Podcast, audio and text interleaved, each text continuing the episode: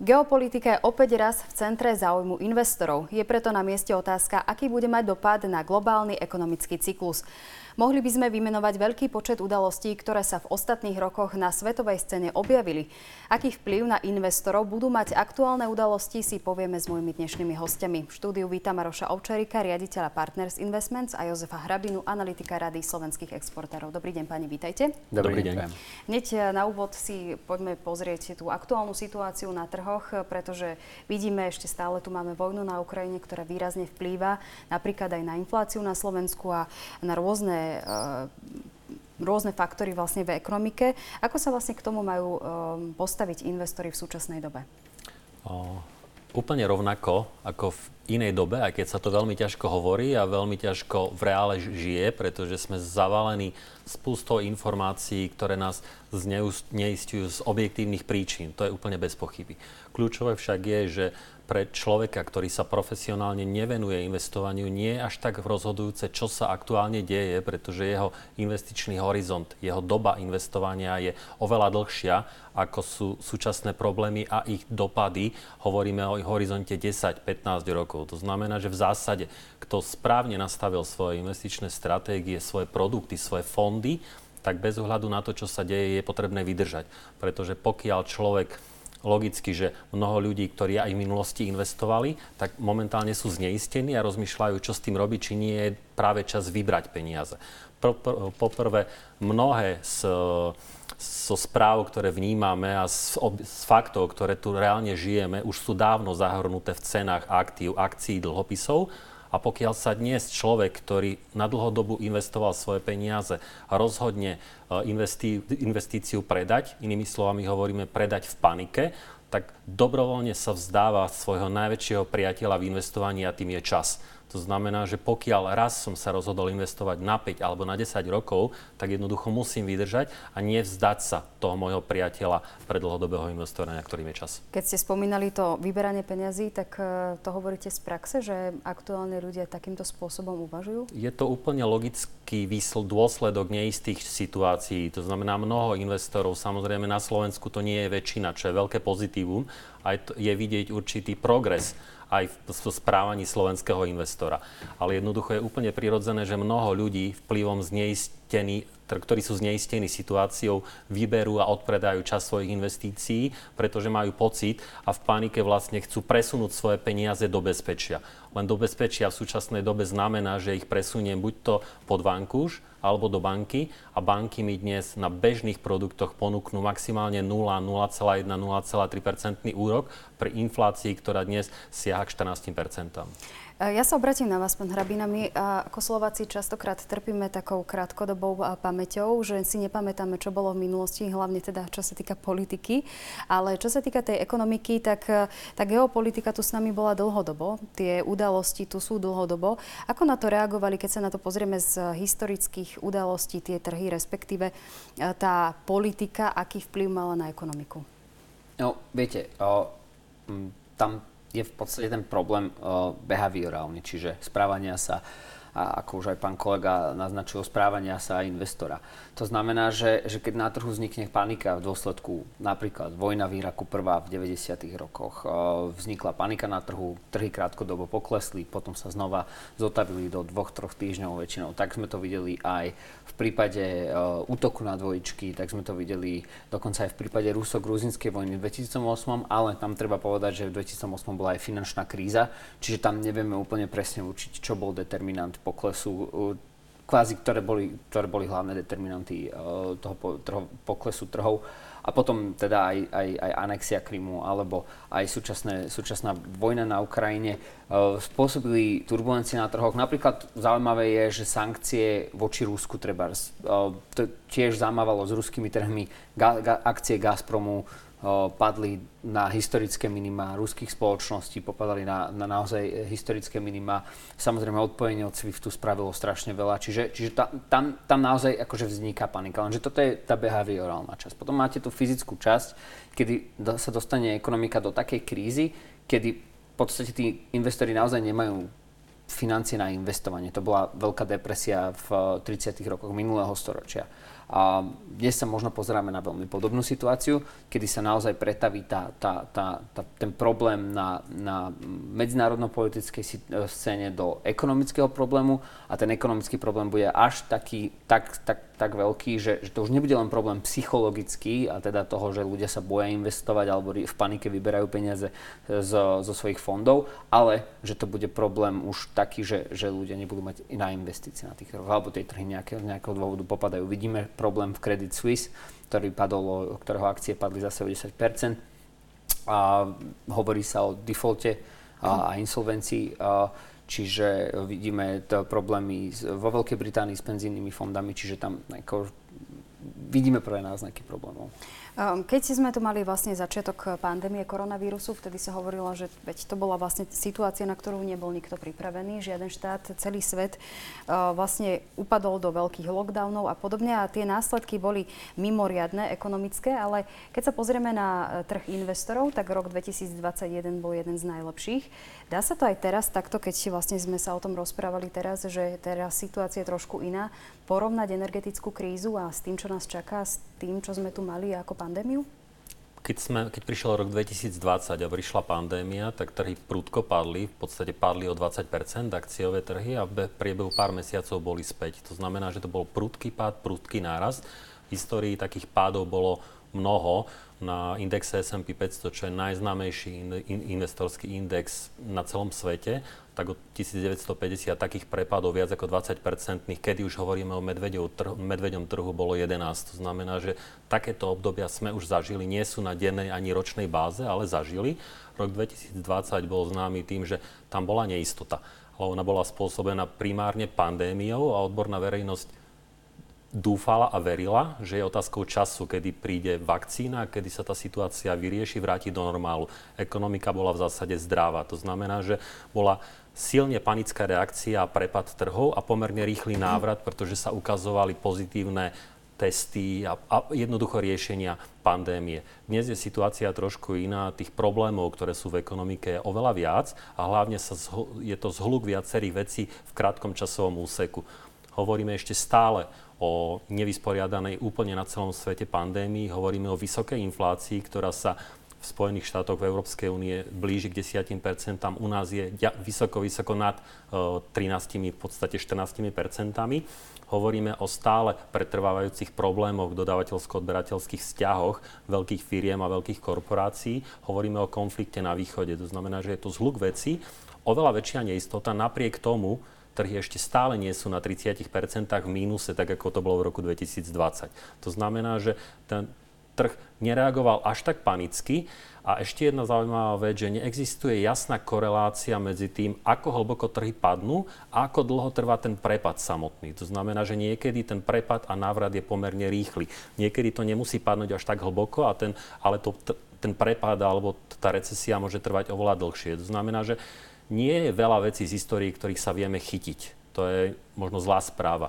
Ehm, dobrá správa je, že vždy v histórii sa trhy vrátia. Otázka času, kedy sa vrátia a preto ešte stále zdôrazňujem, to je šanca pre dlhodobých investorov, ktorí sa nepozerajú na to, ako budú trhy vyzerať budúci rok alebo o dva roky, ale pozerajú sa na to, ako budú trhy vyzerať o 5 rokov alebo o 10 rokov. A tam je vysoký predpoklad toho, že trhy budú opäť späť a so zaujímavými e, ziskami. My teda podliehame veľmi emóciám, e, nielen teda pri investovaní a ja sa vrátim k minulému týždňu a e, vyjadreniu nášho slovenského premiéra premiéra Eduarda Hegera uh, pre Financial Times, že slovenskej ekonomike hrozí kolaps. To je vyjadrenie, ktoré bolo, dá sa povedať, že politické, lebo ak sa pozrieme na aktuálne ekonomické dáta, tak až na takej úrovni úplne nie sme, alebo respektíve tú situáciu, ktorú máme pred sebou. Uh, prečo sú takéto vyjadrenia a čo to spôsobuje potom ekonomike? Ekonomike z hľadiska jej reálnej kondície to nespôsobuje v zásade nič. Hej. Ono to skôr má zase opäť vplyv na tie, na tie uh, finančné trhy, ale keď ste nejaký investor, ktorý um, chce robiť nejakú akvizíciu na Slovensku alebo chce postaviť fabriku, tak si dlhodobo robíte, pripravujete nejakú uh, štúdiu realizovateľnosti a vy viete o tom, že ak, v akom stave tá, tá ekonomika reálne je. Čiže, čiže skôr, skôr to môže spôsobiť paniku. Takéto vyjadrenie smerom do zahraničia zrejme smeruje k nejakej vyjednávacej pozícii na medzinárodných rokovaniach alebo teda k, smerom k medzinárodným partnerom Um, či to tých investorov môže vystrašiť, no neviem, ako tam ten, tam ten rozhodovací proces je o mnoho komplikovanejší a o mnoho dlhší, uh, keď niekto robí reálnu nejakú investíciu, ktorá má, ktorá má vplyv na ekonomiku krajiny. Na, už potom je zase iný problém, tá, tá behaviorálna časť uh, na trhoch, to, je, to, to môže poškodiť krajinu. Len bežný divák vlastne nevie, že čo je to politické vyjadrenie a čo nie, kedy je to naozaj realita, nie? Áno, áno, toto je, toto je smerom, smerom dovnútra krajiny je to nešťastný krok samozrejme, ale v zásade aký mal, nemal veľmi na výber premiér, hej, keď chcel poslať jasný signál svojim partnerom v Bruseli, aj keď teda ten signál vo výsledku úplne nepriniesol to ovocie, ktoré, ktoré si pravdepodobne predstavoval, a, tak jednoducho on nemohol doma predtým avizovať, že viete čo, dneska poviem to, že sme pred kolapsom, aj keď teda ono v zásade, keď to vezmeme komplexne, tak sme. A, tak v podstate, v podstate uh, ne, ne, nemáte tam, ne, neviete, to, neviete to spraviť tak, aby doma boli všetci spokojní a v zahraničí, aby ste vyslali ten signál, ktorý potrebujete. Či... Keď som hovorila o tej pandémii, tiež, ako som ešte spomenula, tak nikto na to nebol pripravený. Mm, keď už pozrieme do histórie, vy ste už hovorili nejaké vlastne historické udalosti, spomíname tu, čo sa všetko udialo vlastne na trhoch, respektíve um, čo všetko sme uh, zažili. Na všetky tieto udalosti sme my neboli pripravení, nejako sme sa im museli prispôsobiť, ale stále tá ekonomika sa nejakým spôsobom zotavila, trhy sa zotavili. Uh, tiež otázka na vás, je tu energetická kríza, ktorá tiež v takom rozsahu nebola. To je niečo iné, alebo to očakávate, že tak, ako sme sa z ostatných udalostí nejaký vysporiadali, tak tak e, toto bude takým istým spôsobom e, vysporiadateľné. Ja to, ja to tak uh, pojmem antropologicky. Viete, v histórii každá civilizácia sa stretávala s krízami a my, naša civilizácia sa stretla s niekoľkými obrovskými krízami a vždy ich nejakým spôsobom prekonala. Európania sú v tom úplne dokonalý príklad. Hej. My sme boli, keď si, pozrite, keď si pozrite mapu Európy v stredoveku, tak to bola ako pozašívaná, pozašívaná vlajka rôznymi záplatami a to bola Európa a všetky tieto záplaty medzi sebou bojovali o nadvládu a o prežitie. Hej. A, a vyšlo, vyšla z toho doteraz pravdepodobne, alebo teda e, jedna z najúspešnejších civilizácií civilizácií v histórii ľudstva. No a, a ja si myslím, že tú krízu prekonáme. A je to len o tom, ako sa na ňu adaptujeme, samozrejme. Ten svet určite nebude taký, ako bol predtým, pretože sa bavíme o tak štruktúrálnych zmenách aj v medzinárodnej politike, ktoré môžu znamenať kľude aj koniec dolárového systému. Hej. Vidíme, že Veď si zoberme si tam Putinov prejav z minulého týždňa. Hej.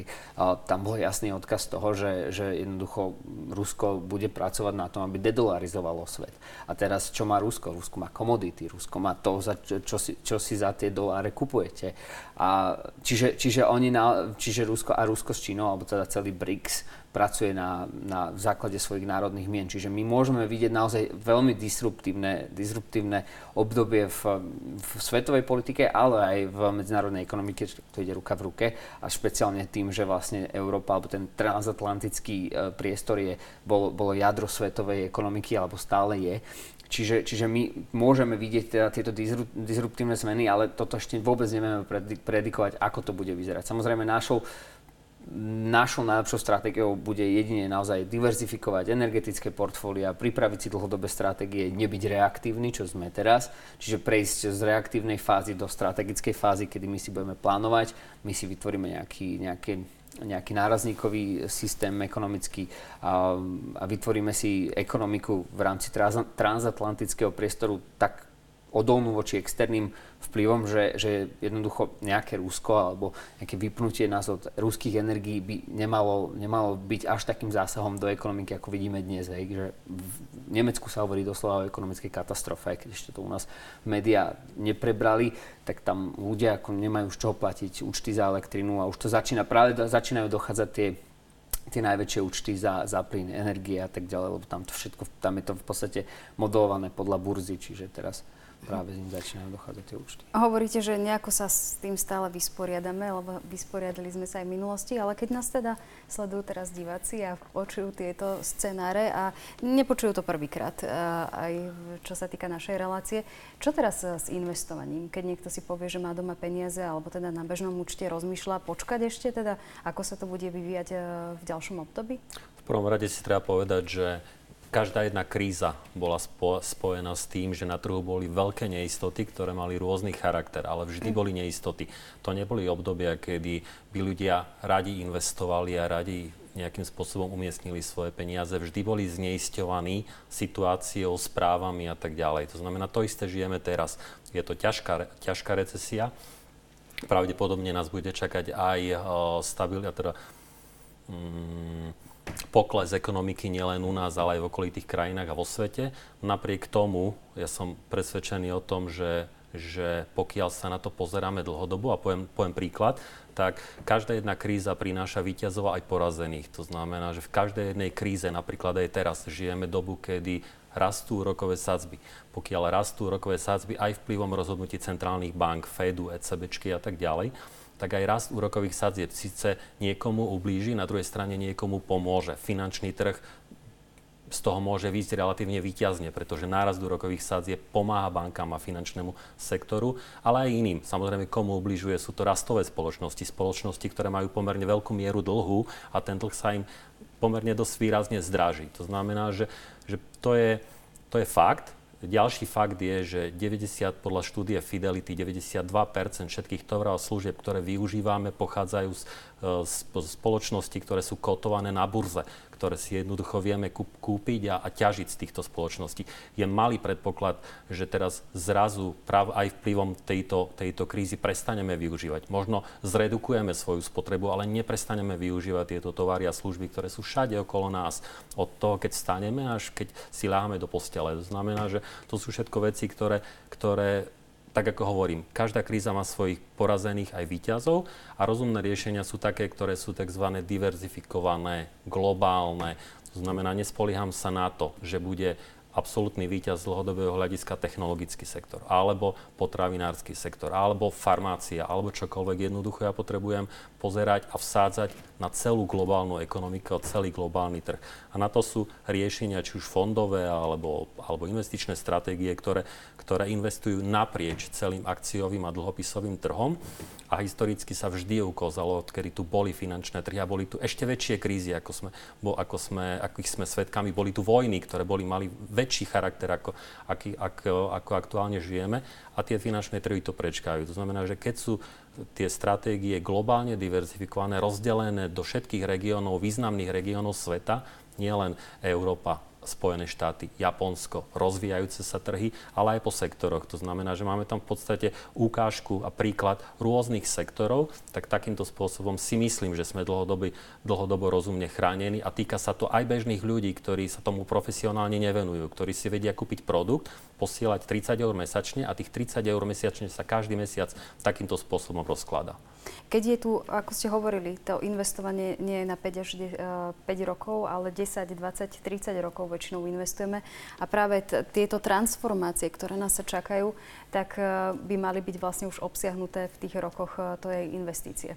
Ja to poviem napríklad na príklade tzv. zodpovedných investícií, tzv. ESG investícií, pretože súčasná situácia s nerastnými surovinami a, a s plynom, ropou a tak ďalej, s palivami, prináša jedno poznanie, že bude sa veľký objem peňazí investovať do obnoviteľných zdrojov a do úspor a tak ďalej. To znamená, že čo inými slovami hovoríme? Hovoríme o tom, že veľký balík peňazí sa preinvestuje do, do spoločnosti, ktoré sa rozhodnú diverzifikovať našu, našu, naše dodávky plynu, ropy a, a tak ďalej. To znamená, že z tohto pohľadu je to signál preto, že investície, ktoré sú spoločensky zodpovedné, by mohli z dlhodobého hľadiska z tohto ťažiť. Je to ťažká situácia, ale tak, ako som povedal, vždy prináša aj príležitosti a, a, a, a v konečnom dôsledku výťazov, ale nie sú to krátkodobí výťazy.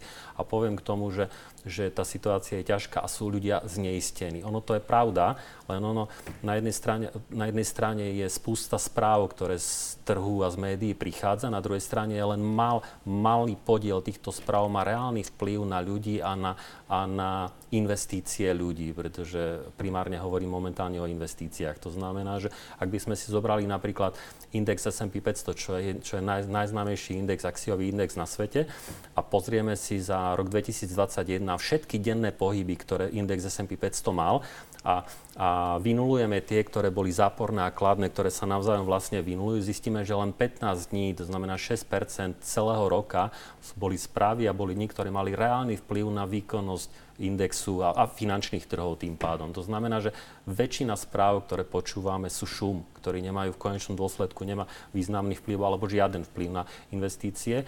Zvyšný malý podiel, v podstate len dva týždne z celého roka boli, boli výkyvy, ktoré reálne v konečnom dôsledku rozhodli o tom, že index bol 27% v pluse za ten konkrétny rok. Smola je, že my nevieme, ktoré tých, ktorých tých 15 dní je. Samozrejme, to znamená, že dôležité je maximalizovať dobu na trhoch, ale to hovorím preto, že je mnoho správ a mnoho správ nevieme vyhodnotiť, eh, čo bude, aký, bude, aký budú mať reálny dopad na ekonomiku, na životy a napríklad aj na investície, ale, ale jednoducho to najhoršie, čo človek môže môže spraviť, je odchádzať. Práve naopak, je príležitosť na to, aby, aby na tie trhy vstúpil, pretože mnohé fundamenty sú veľmi zaujímavé pri investorov. Páni, v tejto chvíli vám ďakujem za informácie. Pekný deň. Ďakujem pekne. Ďakujem za pozvanie. Mojimi hostiami boli Maroš Ovčarik, riaditeľ Partners Investments a Jozef Hrabina, analytik Rady slovenských exportérov.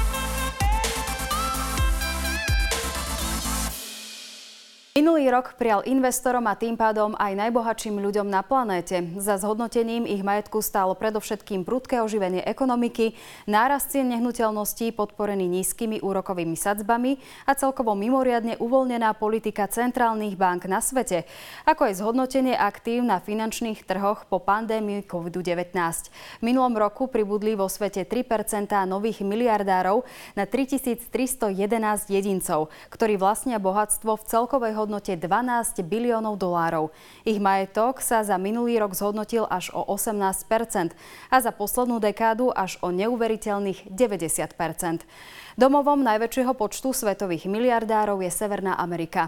Nie je prekvapením, že drvivá väčšina z nich žije v USA. Z regionálneho hľadiska v minulom roku rástlo bohatstvo miliardárov najrýchlejšie v Európe, a to až 22 Tretia v poradí je Ázia, kde necelých 900 miliardárov vlastní majetok v hodnote 3 biliónov dolárov. Pritom takmer 45% z nich pochádza z Číny. To už bola posledná informácia z dnešného vydania. V premiére sme tu opäť v útorok o 17.30. Dovtedy dovidenia.